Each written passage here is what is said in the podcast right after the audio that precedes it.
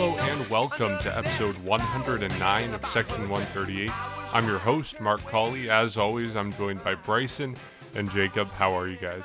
Doing good, Mark. We're in the dog days of spring training now, I think it's safe to say, but I'm doing good, thanks. Yeah, we have to scrounge for topics to talk about because it's between the period of people reporting to camp and having a lot of news and people actually being cut from camp and getting towards opening day where we have news. But we're in that dull period, like you mentioned, in the middle. But Jacob, how are you? You know what? I'm doing great, and I'm I'm holding it together. We've got a couple games here and there that we can watch, but you know, knowing that spring training is almost over is just it's it's it's a great time right now. We're halfway there, almost there, and it was about a year ago yesterday as we record this that spring training was postponed indefinitely and um, of course a very different world we're living in today but it's been interesting to see the comparisons between last spring and this spring but like i said we've scrounged for topics we're going to kick things off with um, talking about the updates from spring training and things that have gone down in the week the week since we last recorded, and then we'll bounce to a couple other topics that we have um, and a mailbag from questions that listeners submitted. But like I said, starting things off with spring training. Um, the first thing I want to talk about is Nate Pearson. I know we talked about him last week and his groin strain, um, but there's been some updates on that. Charlie Montoyo said uh, yesterday that um, Nate Pearson will throw a bullpen today, Saturday, as he rebuilds after a groin strain. Um, and he said he won't have enough time to build up to five innings for opening day, but he wouldn't rule out carrying him even if he's only up to three frames. We've also heard from Charlie Montoyo that Ross Stripling is likely to get the, the roster spot in place of Nate Pearson. Um, so, what do you guys think of this? I mean, we knew he wouldn't be ready for opening day because he was injured. It's like he's starting from scratch now that he's throwing bullpens. Um, but what do you guys think of kind of using him as, I guess, an opener, right? Three innings to start the game and then moving to the bullpen. Is that something that you guys think is viable? Would you like the Blue Jays to just, you know, hold back, make sure he's totally healthy, totally ramped up before throwing him into the fire? Or are you okay with using him kind of to warm up the game before he gets fully um, extended and can go five, six innings? Well, in an ideal world, I think what you, the last thing you just said is probably what should happen. We should see Nate Pearson in more of a in a traditional starting role. However, I think the Blue Jays are going to go with an opener regardless of if it is Nate Pearson or you know Thomas Hatch or somebody else. And with with Nate Pearson, I don't think that he will be a traditional starter to start the season. In an ideal world, that's what he is. He's your you know number two, number three starter in the next couple seasons, but not this season. At least not the start. Um, I've heard a lot about Thomas Hatch as well. He's been doing well in spring training, trying to earn that last rotation spot or earn a rotation spot. So maybe if Pearson isn't your your solidified number two, number three, whatever the case is, starter, Thomas Hatch takes that, or Ross Stripling, and then whoever doesn't get it, you know, say that that guy and Pearson are kind of the openers. Maybe they're both listed as starters, but they they each do two or three innings, and I'm okay with that. I, to start the season, I would like to see Nate Pearson. Obviously, with with the rotation struggles, there are a lot of question marks. You know, with with what's going to happen. Although some are starting to get answered with with spring training as it's going on. So, with Nate Pearson, I I want him to be a starter, go five, six plus innings every day. However, if all he's able to do is three innings, I'm okay with it. And we saw it at the end of last season, and he was good. So it's allowing him to kind of ease into it, but still utilize his talents and let him gain more major league experience, if he's ready, is something that I, I would be in favor of. Yeah, I hate it. Uh, I don't like the opener. I never have liked the opener. And um, I just think if he's not ready, then he shouldn't be pitching two, three innings and then moving to the bullpen. I know it's something that they probably will do. I'm saying, you know, I, I do think it's likely it happens. I just personally hate the idea of the opener. I've said it many times. So that's why I've kind of mixed emotions on it. But for Nate Pearson, you know, I guess we we all had the feeling last week, I guess, and then a, cu- a couple days ago it was confirmed that it's likely that he won't be ready. So unfortunately, we were right about that one in that case, which uh, sucked. But anyways, uh, it's just it's not a ideal situation for the rotation with the question mark it has. But for someone like Ross Stripling, it makes sense for him to uh, be that guy to fill in for him. The Jays really like Ross Stripling. He can go between the bullpen, between the starting rotation he's another guy that can be easily be an opener or come in after an opener. So he's got a lot of um, flexibility as well in terms of that, and somebody that the Jays traded for obviously last year during the trade deadline. But yeah, for Nate Pearson, we don't know too much other than he's going to start, or he already has thrown long toss, and he's going to be starting to do bullpen sessions shortly. But it's just that, uh, you know, for that, unfortunately, he just won't be ready. He's going to be running out of time, and they think we are almost in week three now of spring training. So it's just getting to that point where um, we're getting to that point where you need to start stretching yourself out. And yeah, Thomas Hatch was the name you mentioned, Jacob. He's actually being stretched out uh, by the Blue Jays, so he could be another possible option maybe at some point this year, or who who knows what else happens from here on out for the rest of the spring. But for Nate Pearson, I hope that. Well, it's just it seems likely that he, if that's the case, where he would start as an opener for three innings, then possibly move to the bullpen. I just uh, don't like the idea, but you know, for him, I it's just it's hard to say because of the minor league situation as well. You know, I, I know AAA's been delayed and I know AA's been delayed, so he's not exactly going to get a lot of game action, even if he's not on the roster on opening day. So it from that kind of point, it kind of makes sense, but um, it's just unfortunate that you know with the starting rotation this year with the question mark that your top prospect who's expected to have a decent role uh, likely won't be ready for his full capability. So hopefully he it's not too long before he's ready and uh, he can just pitch normally. But uh, we'll see what happens, and uh, I am expecting that to happen for him to I guess start as an opener if that's the best course of action for him. But um, yeah, I'm just not too fond of it. I'm surprised you hate it, Bryson. I thought we'd all be in, in agreement that, I mean, obviously this isn't great, but it seems like a kind of necessary evil for the Blue Jays. Like, of course, you want to get the most out of Nate Pearson as possible, but it, right now it seems like they don't have a choice. They have no one else to fill in the rotation. Like, maybe it's Ross Stripling, maybe it's someone like Anthony Kay, but they don't have a lot of great options, and Nate Pearson, I think, is probably the next best option. So you want to use him, whether it's two innings, whether it's three innings. Um, you want to use him, even if he's not fully stretched out. So I think that's how I'm viewing this. It, it's not the best situation. Um, you wish it was better. You wish the Blue Jays had that pitching depth that they didn't have to resort to using a guy like Nate Pearson for three innings but they don't. And this is the situation we find ourselves in. And I think this is the next best thing that the Blue Jays can do. Um, do you guys think that using Nate Pearson kind of as an opener could mess things up for him? Um, I know we've seen you know guys in the past with the Blue Jays who you know maybe they're bouncing between the starting rotation and the bullpen and their approach um, you know over multiple innings compared to one or two innings um, is very different and they've struggled with that um, I guess, kind of rebound and bouncing back and forth. Joe Biagini is a guy that comes to mind. Um, do you think we could see the same type of thing with Nate Pearson? Is that a potential pitfall of this plan? Personally, I say no, because I mean he's just going to be stretched out. So maybe he goes three innings the first time, four innings the second time, and then he's there after two starts. Uh, but it's certainly a possibility. It could happen. I don't think it will. Um, what do you guys think? Well, I just want to put this out there. Nate Pearson is not the talent that you want to mess with. The Blue Jays have such high expectations, and really everybody does. So if you if you do something then it ends up in hindsight not working, I would be very very disappointed. And in order to really combat that, I think the Blue Jays would have to be careful with their approach and potentially have him, like you said, Mark, not change his approach and say you're the the you're listed as a opener and you you fill that type of role where you you pitch two or three innings However, you actually start the game so he can kind of, uh, you know, put himself in that position and still kind of work the way a starter would.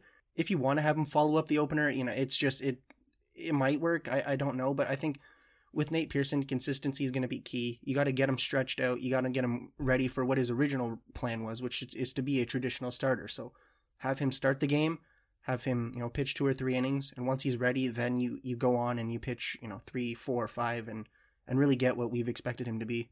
I don't think so because, well, first of all, we've seen Nate Pearson come out of the bullpen before, and that's why I'm not too. Um, I wouldn't say it's gonna mess him up, but I guess you can never rule anything out because everyone's different, um, obviously. But you know, he came, he started the year starting right, and then he got injured, and he really didn't pitch that much last year. Uh, he was out for a decent amount of the year, but when he came out of the bullpen, he seemed fine. He, he seemed fine even in the playoffs as well. He came out of the bullpen for the rest of the year. Ross Atkins pretty much came out and said that there was just there was no time for or to stretch him out, and um, unfortunately they just had to go with the, the route of the bullpen. But yeah, I mean, I just I think it's a move that will happen, Mark, and I think it's it's something that they may have no choice but uh, but to do. I know they do have a lot of depth, but there's just a lot of uncertainty with some of these players. And you want you you know, in my opinion, I want to see these guys start off in the minor leagues and see what they have. You know, starting some of these guys off in terms of right away in the MLB, it's just it's a risk. Like it's a risk. You don't want to start off in April you know, I would say sub 500 by a few games, right? You want to get off to a decent start around 500 and you don't want to fall apart early because there's just a lot of scenarios going on. You know, if you want to look at another team like the Yankees, they're traditionally slow starters. So maybe you want to kind of get ahead of them a little bit. And then there's a few other teams where um, it'll be interesting to see what happens in in terms of the Tampa Bay Rays. But uh, I I agree with you on that point because some of these guys I want to see start in the minor leagues. But for Nate Pearson, um, if he's going to start as an opener and if he has the ability to do it, he will do it. I just I just hate it because I don't like the opener in terms of that would in terms of the actual game. But if if it's the best course of action, he will be there. And um, yeah, I see it's I, I do see it starting off where it goes. Uh, the first start goes three innings, four innings, five innings, maybe, and then after that, it, it'll get to a point where they say, okay, you're good to go, and then in terms of maybe a pitcher's limit throughout the year. Something can happen there, like an innings limit. We've discussed that before. They're going to monitor his health. They're going to be extra cautious with Nate Pearson. And, and Jacob, you said as well, you don't want to mess with him and you don't want any more injuries. You don't want to hurt the development. So I think they will be very cautious with him. So maybe an innings limit happens at some point later on in the year. But for now, I guess step one would be stretching him out. And then uh, once he's stretched out, let him pitch. And then I guess they're going to kind of reevaluate. Uh, after a certain point in time. But yeah, for it's just you know we we know the rotation and Nate Pearson if he's going to be there he will be there but it's just unfortunate right? He he has one start and or one brief start and he Strange is growing and right away like it just it it's already beginning and the one thing you hate and the one thing we experienced so many times I guess around the game itself but Blue Jays fans too know from certain seasons just the injury bug is it's very costly and it, it sucks. It really does suck. So you don't want to see anything happen in the first week of spring training but you know, you just hope that this can recover faster or sooner rather than later, and he can be out um, pitching back to, I guess, his full capability by middle or to the end of April. We talked last week about players who stood out to us. I know we mentioned some names like Robbie Ray, Francisco Liriano, guys like that. But one name we didn't mention who has been doing really well, at least this past week, is Vladimir Guerrero Jr. Um, Guerrero, 10 at bats, 15 plate appearances, He's batting 500. He has five hits, one home run, five RBI. He has an on base percentage of 600, a slugging of 800, and then OPS of 1.4. Um, this is a guy, like I said, we didn't mention last week, but I feel like we just have to mention it here and get it in because, you know, we've talked about his weight. We've talked about the changes that he's made this season, but we haven't talked about the actual results, quote unquote results, because it's spring training that he's putting out onto the field. And I think it's encouraging to see this. Um, I don't know how much there is to talk about here. It's spring training, small sample size, but it's been nice to see, you know, everything we've been hearing about Slim Vladdy actually be put onto the field in some respects um, with his results so far this spring. The thing that I'm most important or mo- most impressed about is the fact that Guerrero actually said he and Ross Atkins both came out and said that one of the reasons why Guerrero was trying to lose weight was partially because of the field, but also he wanted to make himself better at the plate and not get tired towards the end of an at bat. And obviously, this is a very small sample size. You know, he's only had 15 plate appearances. That's you know that's not even a full week of a of a regular season. So it's it's not a ton to work with, but it is promising at least for now. And I'm definitely I'm predicting a big season out of Guerrero, and I think that even though this is a small sample size, I think it is something that we can look at and say, hmm, maybe maybe this means something. Maybe he is actually going to be as good as we've expected. And yeah, I'm I'm just I, I'm happy that Guerrero is finally starting to at least do what we've expected. Although again, spring training, we, we do need to not necessarily take it with a grain of salt, but I think keep this in the back of our minds and say, okay, well let's let's see where this goes. Yeah, it's it's definitely great to see, and um, it's just there's been a lot of good signs that he's shown so far. He's been hitting a lot. his home run a few days ago was it was a it was uh, it was crushed from what we saw. I know we didn't get the best angle because it wasn't televised, but it was um it was a sweet swing. And from Vladimir Guerrero Jr., we've discussed it. This is we a lot of people think this is the year where if he doesn't break out or if he if, if he doesn't break out, there's going to be a lot of questions. So this is going to be um, a big season for him, and as well, he's playing third base. He's getting more third base reps. So I'm not sure how well he's doing over there just because of the lack of um, opportunity we can see to, I guess, view it. But uh, I guess it's a good sign if he's getting a few games there, and it's just something that um, finally that we're trying to hope or hopefully see when April comes, and we need Vladimir Guerrero Jr. to be that player that we've all ex- or been waiting for in terms of what we've seen in the minor leagues. And I think that there's definitely a chance that this happens this year. I mean, he's off to a great start, right? You, you don't know how much you want to take in or take out of a spring training um, or spring training stats. So, but either way, he's off to a really good start, and you you love to see it right away. So, you know, after an off season where he lost weight or and he was playing in the winter league, he was doing a lot of things to improve his game, and he's getting third base reps now, and who knows what or how many games he will get at third base. We see Lourdes Gurriel Jr. now taking reps at first base. The possible scenario where Vladimir Guerrero Jr. is at third base and then Gurriel's at first base. That's something interesting to see. Don't know how much you want to take out of that, but it's definitely a possibility. And it's just you know flexibility is what the the Jays want around the infield. But I like how Vladimir Guerrero Jr. can go back and forth between third and first, and of course he can DH at times. But yeah, uh, a great start for him. I just I don't know how much I want to take out of spring training, but either way, um, spring training or not, those are really impressive numbers and really um, high numbers to start it off. So it's really good to see. And you want him to perform that well alongside, you know, Bichette, Biggio, lots of the young pieces, Semien in the infield, um, and of course Springer in the outfield. So lots of things to look at there, but. Um, you know, we're about halfway through now, so you know, let's see if he can hold on to that. Maybe even put up better numbers. I highly doubt it, but uh, either way, hopefully he finishes off with a good month and um, he can show Blue Jays fans and show the world the the player that we he truly is and the player that we've truly been waiting for all these years. Yeah, even if it means absolutely nothing, it's still more encouraging to have him be posting good numbers than it would be if he was posting bad numbers. Like, of course, it doesn't matter either way because it's spring training and we can't really know until the regular season. But if you had to choose one way for it to be, this is definitely the way. Um, okay, let's move on to like I said, one of our topics this week that we've kind of had to, you know, scrounge around for because there's not much to talk about. But the Blue Jays are going to be playing in Texas in the first week of the season. They're going to be playing the home opener of Globe Life Field in Texas um, on April 5th against the Rangers. And it's expected to be the first full capacity crowd of any U.S. based major sport um, in more than a year since the start of the pandemic. Um, we obviously have thoughts about uh, the safety of this, how wise it is to fully open a stadium. Yes, apparently masks are required, but it's still perhaps an interesting decision. Um, I think it'll be cool to see lots of fans in the stands, but I can't help but be worried about the safety of it and how, in my mind, how stupid it is to open it in full capacity. I think what other stadiums are doing, like the New York Yankees in Yankee Stadium, you know, having 10,000 fans, um, requiring a negative test within three days of going to the game, I think that's very wise. I think that's exactly what we need to be doing. Not opening at 100% capacity uh, with only masks required when you're not eating or drinking. I think that's stupid. I don't know what you guys think. Again, only tangentially re- related to the Blue Jays, but for me, it's a little bit concerning.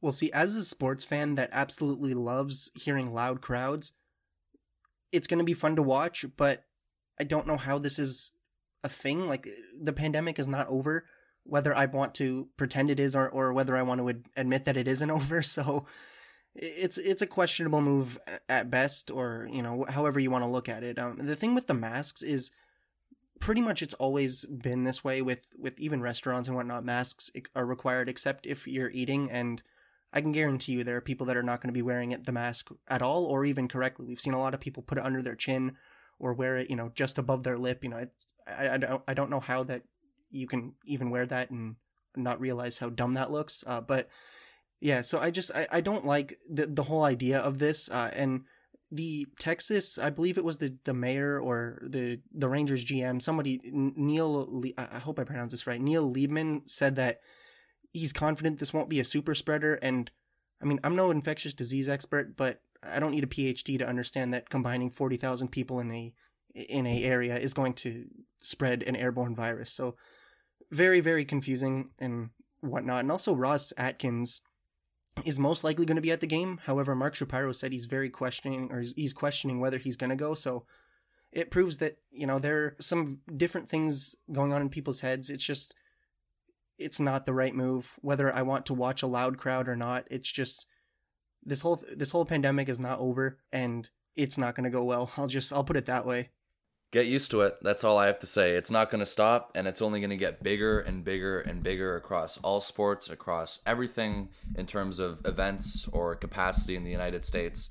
And, um, you know, I know, first of all, I know the vaccination rollout in the United States is going really well. I believe they're near 100 million people now, maybe just under, but they are getting close to that uh, century mark. So that's pretty impressive. I'm not going to lie. But um, it's it's interesting because, first of all, you see the typical we start 5%, 10, we're going to work our way back up. Uh, Texas pretty much went from, I don't know, limited to we're open, everyone's coming. So it's just, um, I'm not surprised. I really am. I was I was thinking about it a couple weeks ago, and um, you know, I'm I'm even thinking about it in terms of indoor sports like hockey and basketball in indoor arenas. I think you're going to see full full arenas as well by uh, the beginning of the summer when the playoffs start. I really do, and um, you know, I I've, I have a whole list of teams here that have recently, I guess, announced attendance. First of all, Vegas Golden Knights of the NHL just got clearance for half of um, an arena. That's a, pretty much the biggest capacity in, in an arena we've seen and uh, that's one. Uh, Camden Yards, Baltimore. Now we're going back to baseball. They've been cleared for 42%. Coors Field's been cleared for 50%. And these, um, it's just what pretty much the common pattern you're seeing is they're going to start off and work their way up. Uh, Dallas isn't doing that. They're gonna, or Texas, sorry, Texas is gonna go right to uh, full capacity, and even, even more, um, get you guys even more um, interested in this is that Jerry Jones, the owner of the Dallas Cowboys of the NFL, came out and said September full stadium. That's eighty thousand people. So they're they're going right back into it, and um, you know even it's just it'll be cool to see. But first of all, for a team like the Jays, it's going to be weird because you're going from playing in a spring training park for your home site where you're allowing like a thousand people in to a brand new park in Dallas or yeah Dallas Texas where it's going to be full capacity. And of course, it's it's kind of funny how the Jays end up being the first opponent there. I just find it weird of how they're going to be going from TD Ballpark to whatever the heck the new stadium's called, the Barn, what it looks like from the outside. But it's a very nice stadium inside. And even in the World Series, there was a lot of people there. There was around, you know, I, I know I think it was around 25%, but I would be surprised if there was a little bit more than that. It seemed pretty packed as well during the World Series when they were uh, hosting it down in Texas. So it's just something that uh, I expected, and I think it's going to keep coming and coming. And I, you know, for an MLB stadium as well, there's a lot, a lot of optimism from around the game. You know, there's people already talking. I heard Jeff Passan talking on uh, one of the spring training broadcasts that they're thinking by the playoffs, every t- every single team's going to be able to have full capacity. So I know that's maybe a little bit more realistic. I don't know. It obviously depends on the vaccination rollout in the United States because they are in a good track right now. Canada, we're in a completely different scenario. I think step one for us is just allowing teams to come back here. I, I don't even want to worry about fans right now. I want teams to be able to safely come back here. Teams like the Jays, teams like the Toronto Raptors, uh, the NHL schedule playing properly, so you don't have to be seeing the same eight teams every game, which is interesting. I want that going back to normal before we even talk about fans. But the United States, it's just um, I'm not surprised whatsoever. I'm really not. Even by this move by the Texas Rangers allowing full capacity, I'm not surprised one bit. And I think from around the game, it's only going to get higher and higher especially in indoor arenas as well around hockey and basketball. That's going to be packed as well by the summer. So, not surprised whatsoever, but it's going to be weird to see. It's been over a year since we've seen a full, I guess, sold out event. And um, we've just been used to empty stadiums, and I guess stadiums where you have 5%, 10% people there, 25%. It all depends based on your state. So, um, it's going to be interesting to see. We've gotten to the point where we've been, we've been used to no fans, and now we got to get used to fans being back. So, it's it's just going to be very odd, especially from a Blue Jays fan for all of us seeing TD Ballpark to that. It's I don't know what to expect. It's going to be really weird. Yeah, let me say I'm not surprised that Texas is doing this. I mean, Texas a couple weeks ago said they would be rolling back their mask mandate that masks are no longer required anywhere. Um, and 100% capacity for stores and stuff like that. So I'm not surprised by this. I think Texas is a whole other class. And if anyone's listening from Texas, I apologize, but I think it's a whole other class of stupidity in terms of their COVID 19 measures. But it's still concerning, right? I'm not surprised, but it's still concerning. And, you know, in September, October, like the postseason, even in July, whatever. Like, we don't know where we're going to be at that point. Maybe it's fine, right? Joe Biden is promising every American will be able to get the vaccine, every American adult will be able to get the vaccine by the end of May, right? So maybe the problem's solved by then. Maybe it's fine. Um, but we're not there yet. we're, we're still in the start of April when this series is happening.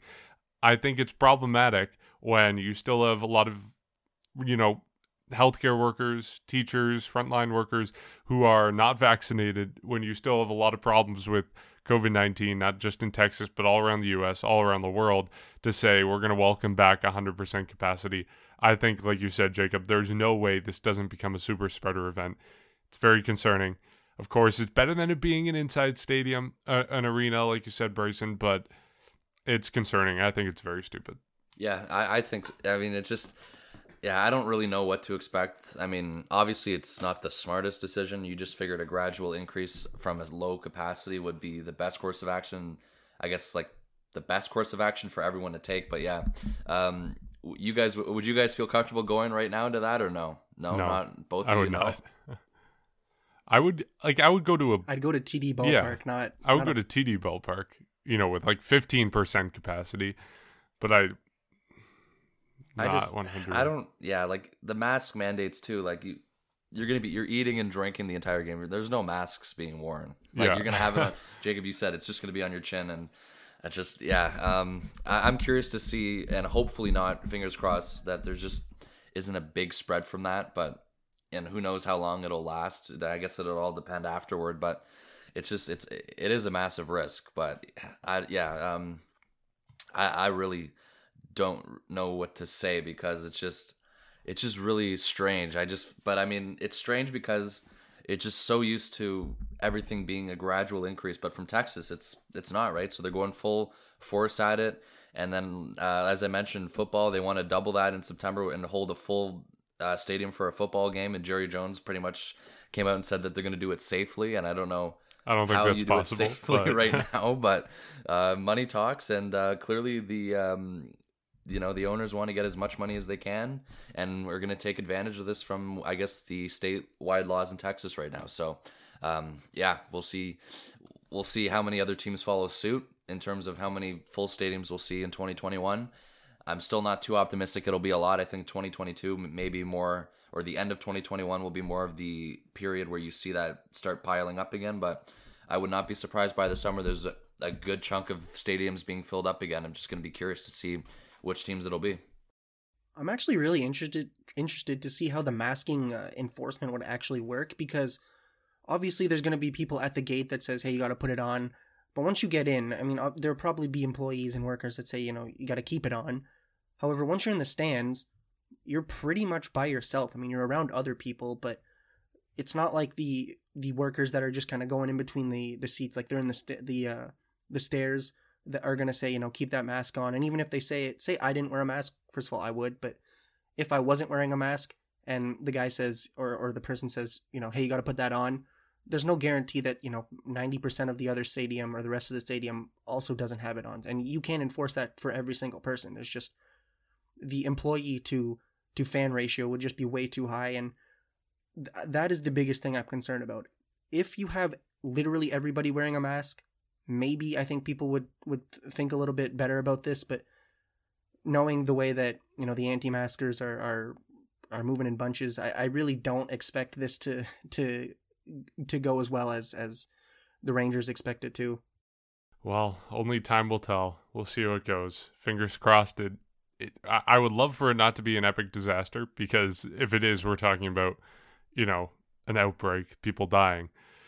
But, anyways, um, let's turn now to changes in minor league baseball that were announced this week. Um, Major League Baseball announced that they're going to be instituting uh, a couple things over different minor league levels. I'll just run through them now because some of the ideas are pretty off the wall. In AAA, they're expanding the size of bases from 15 square inches to 18 square inches. In AA, they're limiting defensive positioning to quote unquote increase the batting average on balls in play, so basically limiting defensive shifts. In high A, they're instituting a step off rule for pitchers. In low A, they're instituting robot umps and pick off limits. Okay, so some of these rules we've heard about before, right? We've heard about the robot umps. We've heard about, you know, thoughts about, you know, limiting shifts and stuff. Some of this stuff is pretty off the wall. A pickoff rule, the amount of, you know, pickoff attempts, a step off rule. Um, this is a little bit off the wall. The size of the bases. We haven't heard this stuff before. So I think it's I think it's really interesting. You know, I'm I'm okay with experimentation, right? I think some of it might be stupid on the face of it, right? You look at like three square inches per base. What's that going to do? How is that actually going to change the game? But who knows, right? Maybe it helps things. Um, I think bottom line, we know baseball has a problem in, you know, getting younger fans, expanding its fan base. And I think the only way you fix that problem is by experimenting. And I think some of these things can make the game more exciting. And I'm happy that baseball is at least willing to grow and learn and change things. Will these solutions work? Who knows? How will they change the game? Who knows? It's an experiment, right? That's why it's in the minor leagues. And uh, I think, bottom line, it's good to see baseball experimenting, continuing to look at these different things. And I'm excited to see whether these solutions work. There's a few that uh, I look at, I'm like, I just shake my head at because I just don't like any of them. But then there's some where I'm like, okay, I will take the chance and I will um, let this experiment play out. So a few of them, first of all, the larger base rule, I guess, you know, I never really thought of it because it's not really something that I guess has really come up. It's more been about the pace of play and the robot umpires, like Mark you were mentioning. So I'm open to seeing that because if you want to reduce the amount of injury, we see all the time of cleats being spiked by other players running. You know, it's just it, it, it could turn out to a disaster of injuries, right? So it's just that's one thing where um, I will be open to seeing in terms of that. How much bigger the base is going to be, that I'm not aware of right now. Uh, the defensive shifts, yeah, it's gonna hate be, the shift. Uh, so it's gonna be three square inches bigger. Right now, it's 15 square inches. It's gonna be going to 18. Yeah, so I I'll, be open to that. I'll, I'll let that play out. Uh, shifts, I I hate the shift. I I hate the idea of four outfielders or whatever it is. I just I can't stand watching that. Um, I just I hate it. So that's two things I hate in this uh, podcast so far. Going back to earlier on in the opener, I just I'm that I'm not um, too fond of it all. So I like the idea of limiting the shift. I think the shift should be removed from the game. I just don't like it at all. I think it should be you should be playing at your natural position and let the actual game play out the way it's supposed to be playing out. And then the, the requiring pitchers to step off before throwing to a base. That one I don't see the point of that one at all. So I'm probably not too much in favor of it. I guess I'll be open to it though. And um, the robot umpires has been a talk for years, and I'm just used to that at this point, and um, I'm com- completely open to that as well. You know, obviously the human elements being taken out of the game a little bit, but the robot umpires are something that is just inevitable to take over, which is why uh, I've kind of um, accepted that. So those are my thoughts on it. But yeah, I've just um, you know a couple things there that I like, a couple that I don't like. Yeah, most of these rules are kind of whatever. I mean, the defensive shift, I don't mind it as much. I mean, kind I'm okay with it to a degree. I mean, it's not like the obviously it it is kind of annoying when you see four outfielders and then you're pretty much guaranteed an out at that point, no matter who's hitting.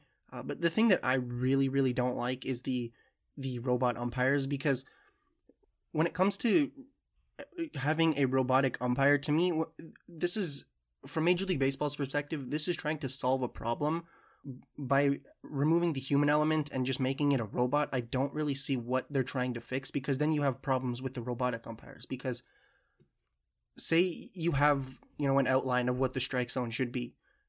Does the robotic umpire say, you know, for the borderline pitches, if there's a ball that's partially in the strike zone, it's now not a strike, or if it is, it is a strike, or, you know, how's that going to work? And I think obviously there are going to be bad calls with with uh, human umpires, but I think there's going to be equal bad calls with the robotic umpire, and this just doesn't really solve a problem, and in fact, it might even create more solution or more problems because for anybody that's played uh, MLB The Show, they kind of know what I'm talking about. If you look at when you're batting, you kind of have an outline of what the strike zone looks like, and you can see where the pitches come to you, and if like there's a pitch that's halfway within the strike zone, sometimes it's called a strike, sometimes it's not, and I think that we'll just see that same problem with robotic umpires. You know, is it does it have to half of does half of the ball have to cross that you know border? How does it go?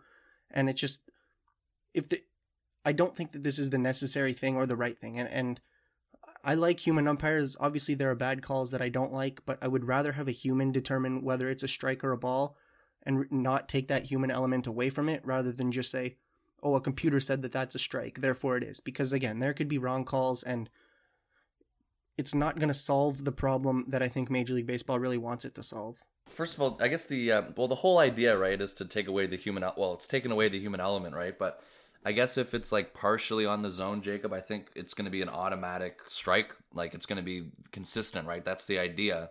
So I don't think you're going to see a lot of like um, either or type of what you would see with human uh, umpires. So you know, there's people that don't like it, and I guess you're one of them, Jacob, that just don't want the human element being taken away and there's a lot of um, debates about that as well in terms of other sports and this baseball as well with in terms of video replay. A lot of people think the same way that it's taking away the human element of the game but there's also people that like robotic umpires and think that strikes should be called the way they're ca- called and balls should be called the way they're called. So uh, there's there's pros and cons to each. It really comes down to opinion.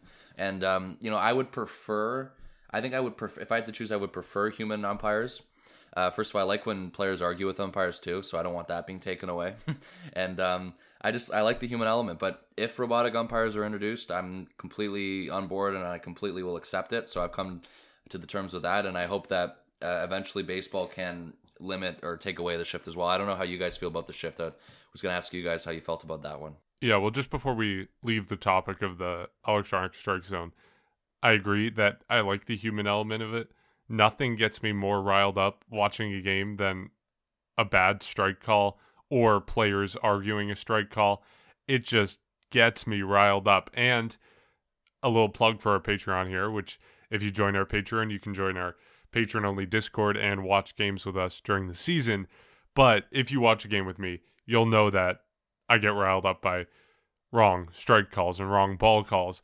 So I, I think even though those calls can be infuriating, they are one of the most exciting parts of the game, which sounds so weird, but it just gets me so riled up. And I think that's why it's fun. It's like if you have an umpire or, if you have a computer making those calls, you're not going to get that same type of personality, that same type of excitement into the game. So that's where I stand on it again, I'm willing to change. I know I was kind of a hardliner on no expanded postseason, and then my mind completely flipped when I saw it in, in practice. So I think, it, um, you know, maybe the same sort of thing happens, but, and that's why we're experimenting, but that's where I stand right now. On limiting the shift, I've heard conflicting things about this. I'm not sure I have an opinion about it. Um, I think the main question for me is how do you do it without actually limiting the game because there are defensive alignments you can do, right? If you're facing a hitter, even without fancy data, if you're facing a hitter of certain handiness, you know they're going to pull the balls to some locations. If maybe in their previous at bat they hit it up the middle, maybe you shade up the middle if you're a second baseman.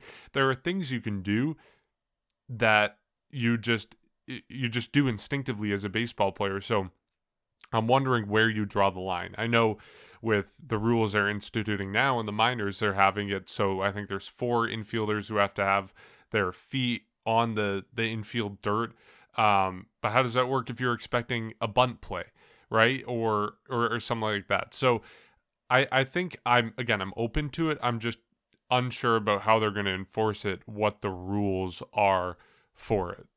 Exactly. I think the one thing about baseball is to me it seems kind of like a chess match in the sense that you have say you have a right-handed batter who hits well or he hits inside pitches very well and you have a left-handed pitcher that pitches primarily breaking pitches to the outside corner against righties. You know that's already extreme matchups there. And then say that right-handed batter primarily hits over to third base or you know wherever the numbers are saying. So you put all your infielders there and taking that away i think would take away a, a bit of the strategy in baseball. Again i'm i'm all for more entertaining games and even as a baseball fan and you know maybe an irrational diehard fan at times it can get extremely boring to watch you know two runs get scored by your team. I mean even even though that can happen in other sports i feel like with baseball a lot of the value and, and a lot of the entertainment comes from winning and, and scoring runs. And so if you take that away yes, I think it would, or if you you do something to kind of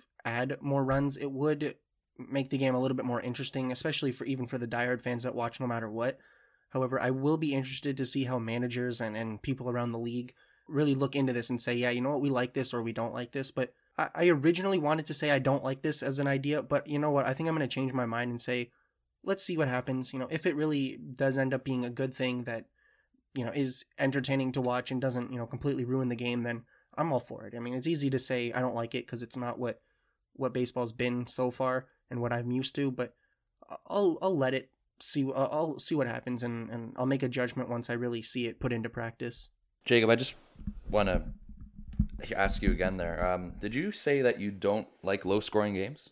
I don't because like they're enter no sorry when I say low scoring games I mean primarily games that are are close to each other and if it's like or, or not close to each other. So if you're winning say say you're winning like wait sorry.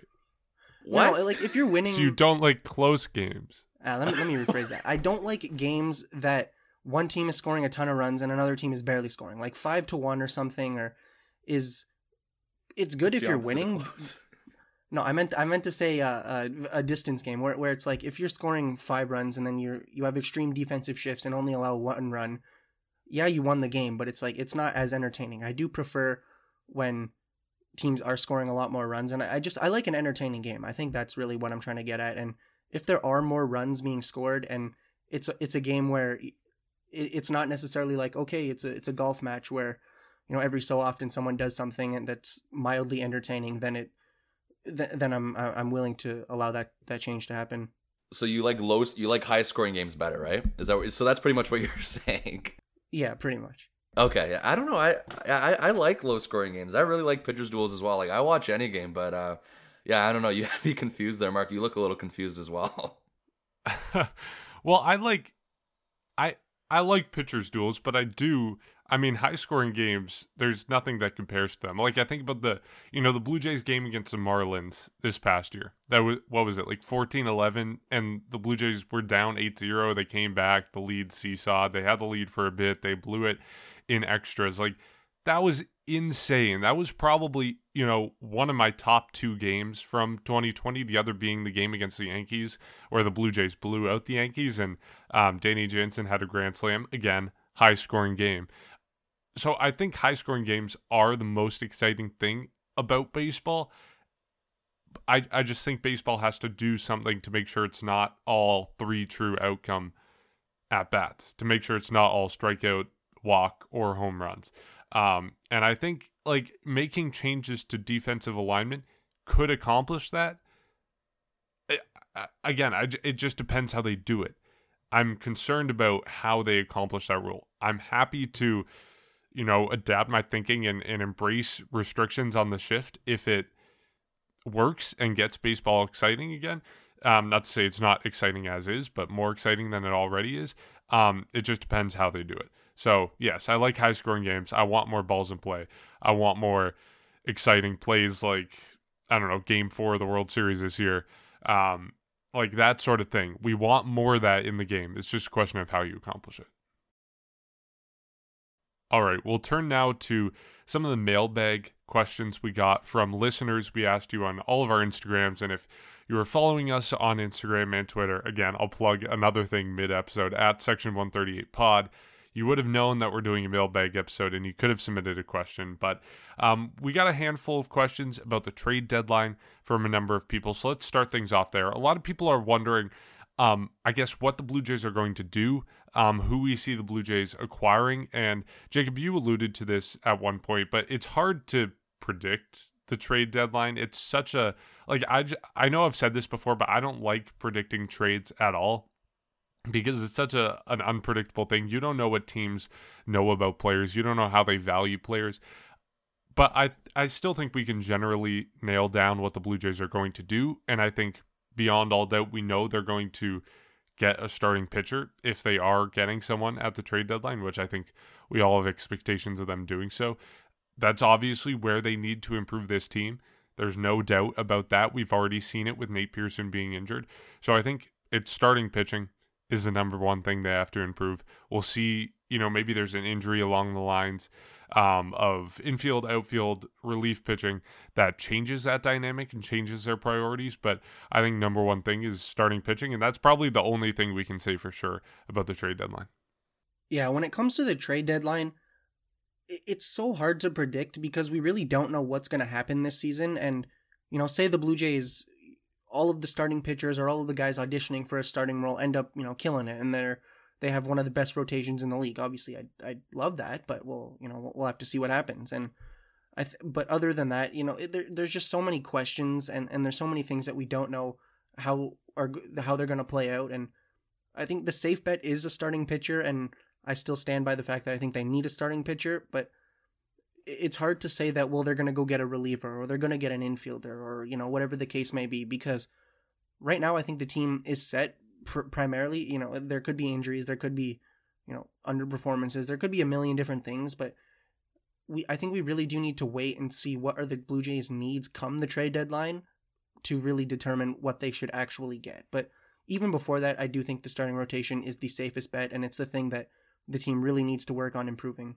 Yeah, the starting rotation at this point seems like almost a lock. They're going to go out and get something and someone. It's just a matter of time of when and how long in terms of I guess, uh, until they maybe get desperate or they feel like they do need to make a, a move. But yeah, it just and when you look at the team on paper too, it's very hard to see.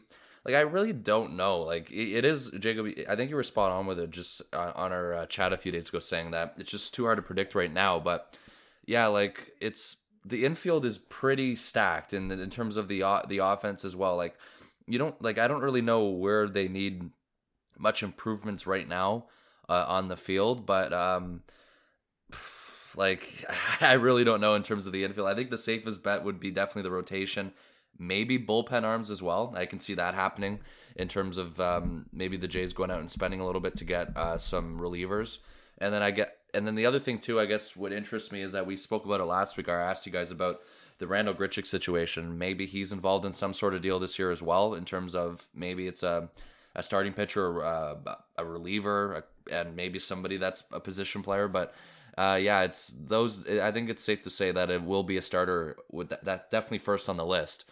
And then yeah, like somebody like Randall Grichuk, I wonder about as well to see if he's going to last the year or if he's going to be involved in some sort of package. But yeah, it's going to be starting pitchers or relievers as of now. Lots can change going up to I guess what June, July, even May if you want to talk about it. But you know, the, it barring any injuries or any other things going on, just a lot can happen and uh, we'll see what happens from there. But yeah, from now on, the one thing entering the season in terms of the trade deadline is that it's definitely going to be a pitcher, regardless if it's a starter or a, a, reliever. So another question that I got, and I've got actually gotten this quite a lot over the last couple of months, and even I've done a lot of thinking about it. And primarily, what people want to know is who is going to be the Blue Jays leadoff hitter, and last year it was Cavan Biggio for the majority of the games, but with Houston, George Springer, who they recently acquired, was their their leadoff hitter, and I've seen a lot of people question, you know, which one of the two is going to be the the definite leadoff hitter, and I do think there will be a definite one. I don't think they're going to split, uh, and personally, I'll just put this out there: when you look at their stats, both of them are kind of the stereotypical leadoff hitter. You know, they get on base, they're going to play most of the games, and they're reliable. However, the thing that really differs between Biggio and Springer is the fact that Springer hits a lot more home runs than Biggio does. And in 2020, Biggio hit eight home runs, whereas Springer hit 14, which you know is close to double that. And even throughout Springer's career, he's constantly been hitting 20 plus, 30 plus home runs. And I think because of that, Springer will be the number two hitter because when you look at Biggio, I'd rather the guy that gets on base and you know he moves around the base. I think Biggio also led the team in, in stolen bases with 16, I believe, or something around that number in 2020. So you have a guy that gets on base and moves around the bases, and then after that you have a guy that can hit for more power. And I think that's probably the best way for the Blue Jays to handle it. I don't know if you guys have a difference of opinion, but I do think that it will be Biggio, and I think that's probably the best option for the Blue Jays. Yeah, um, there's definitely possibility that uh, Cavan Biggio is that leadoff guy. But yeah, I I think George Springer's a leadoff guy. Uh, I think he was brought over here to lead off. I think he wants to lead off, and I think that's the best course of action for the lineup is if he leads off. And for someone like Cavan Biggio as well, with his high on base percentage, because Um, Jacob, you mentioned how he gets on base a lot. His career on base percentage for after two years is 368, so um, it's very high, and that's the one thing that's kept his OPS up ever since he's um, he's come to the major leagues. Is he gets on base, uh, regardless of a low batting average or maybe a lower slugging percentage. But you know, the one thing too, if you want you want to maybe you know, I've thought about it too, is that maybe he hits lower, even lower in the lineup because of how much he gets on base in terms of turning over the lineup and getting on base. Um, I, I guess that's a chance. I mean, I've usually always have penciled him in around the middle of the order, around six. But you know, there's conversation maybe even seven, eight, nine, even higher. But you know, I I, I see him being in the middle of the lineup. Cavan Biggio. I see uh, Semien, Bichette, Guerrero, Teoscar, all those guys above him. And um, I see Biggio somewhere in the middle of the lineup. But I, I do think there'll be times maybe where Springer, or sorry, Biggio does lead off. I don't know how much, but I think George Springer is uh, here to be the leadoff guy. And I just, I, I feel like that's the best role for him on this team. But uh, for Cavan Biggio, he gets on base as well. And I've always thought even lower in the lineup maybe helps because for someone like George Springer who's coming up on base when the lineup's going to turn over, Cavan Biggio getting on base or setting something up would be very uh, dangerous for this lineup. But yeah, I've never um, thought about it. I guess you know I, I have thought about Biggio in the leadoff spot, but I haven't really got or given it a lot of attention just because I've always been focused on Springer being the leadoff guy. So maybe Mark, you have a difference of an opinion and agree with Jacob as well. But I've always thought Springer was coming over here to be uh, the leadoff guy. I got to be completely honest. I don't care. like, I just don't care who's leading off. And frankly, I don't think it's going to be one guy. I mean, I'm pretty sure in 2020, we did not see the Blue Jays roll out the same lineup and same defensive alignments a single time over 60 games. I don't think anything is changing this year. I think we're going to have a very fluid lineup, very different approach day in and day out, and I think it's going to change. Um, obviously, I think they will lean to one guy over the other, and you know who knows who that ends up being. I mean, Cavan Biggio does have a higher career on base percentage than George Springer. Biggio's at 368, Springer's at 361. But Springer is, of course, a better overall hitter. Springer has an OPS plus of 131 over his career. Biggio only 116. So like there there are clear differences between the players. I think if you're just looking for the best overall hitter to lead things off, it's Springer, and maybe that's a way to do it because you know you have so many other good players down the line: Springer, Semien, Bichette, Guerrero, Gurriel, and then Biggio, of course. Maybe you just want to have Springer up there in the leadoff spot to get him out of the way in some sense, to have him up there, put his talents to use. But again, I don't think it matters. I don't care what they go with. I think there's a little bit of an overemphasis on the lineup, on who's starting out, and I really don't think it matters. I think it's going to change day in and day out. I think no matter whether Biggio is hitting first or ninth, whether Springer is hitting first or ninth, I I think the Blue Jays are going to be successful offensively. So I really don't think it matters, and I don't think this is you know all that important of a conversation that fans should be focusing on. Um, I just I don't know it it's not something that I think is incredibly important for the Blue Jays. I think they're going to figure it out and go with a little bit of a flexible solution. Yeah, that's that's interesting. Um, you know, I, I don't know. I've always been intrigued with the leadoff hitter. Like even going back a couple years, you know, for the past couple years as well. Like the Jays haven't had that leadoff guy. So you know, it's been it's been a lot of names coming in and out of the uh, the lineup last year. Biggio was up there. Bichette leaded off a few games, and uh, I thought Bichette was really good as well when he led off. So you know, I, there's been a few others that have have let off and they've done well. But you know, I, I don't like. I'm fine with either way as well, Mark. But I just um, I've always paid attention to the leadoff hitter, and I've always kind of been interested to see how the lineup's going to pan out, which is why it interests me, and which is why I do like somewhat care. But yeah, um, either way, I'm good with either because the the lineup is going to be the strong strong suit of this team. And um, you know, throughout the lineup, there's a lot of lot of good players, and you know, Vladimir Guerrero Jr. going to be hitting third, fourth, maybe. Teoscar Gurriel going to be up there, so it's it's going to be um, exciting just to see where that happens. And it, they're you know, based on what we know from the rotation right now, we're expecting a lot of high scoring games. So Jacob, that's for you. And um, you know, it just there, will be a lot of highly offensive games. I mean, that's what we think, right? So we'll see. But um, it's going to be either way. Even if it's not high scoring for the other team, the Jays are going to be putting up a lot of runs themselves. So I do expect uh, a good offensive season from them, and especially with them starting in Dunedin, that Um, in TD Ballpark, it's a obviously a hitters friendly ballpark, so that's going to be interesting to see. And then if they go down to Buffalo as well, that'll be um, hitters friendly. Rogers Centre if they come back, hitters friendly. So either way, it's going to be um, a highly offensive season for them, and uh, it's going to be exciting. That's going to be an exciting lineup to watch for the next couple years.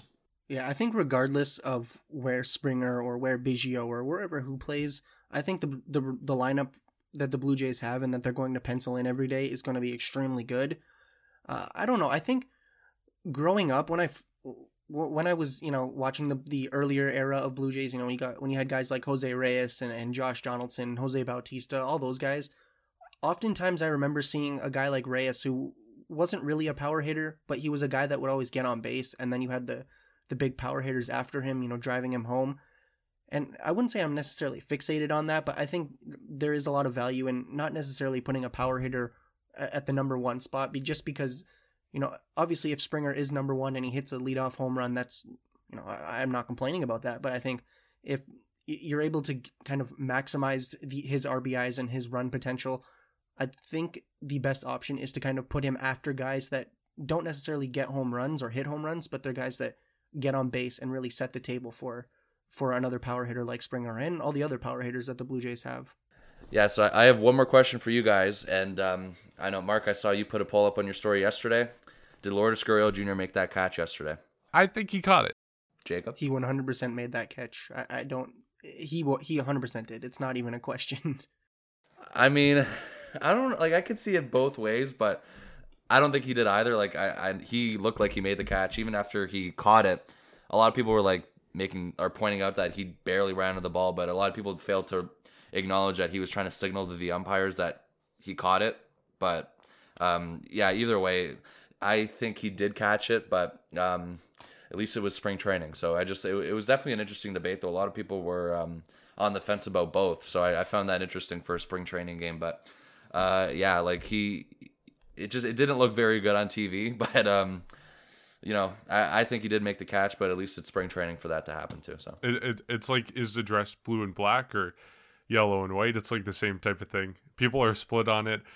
In my on my Instagram poll, which of course was not very fair because I told people to vote yes because that was the right answer in my opinion. But I got 714 votes for yes and 71 votes for no.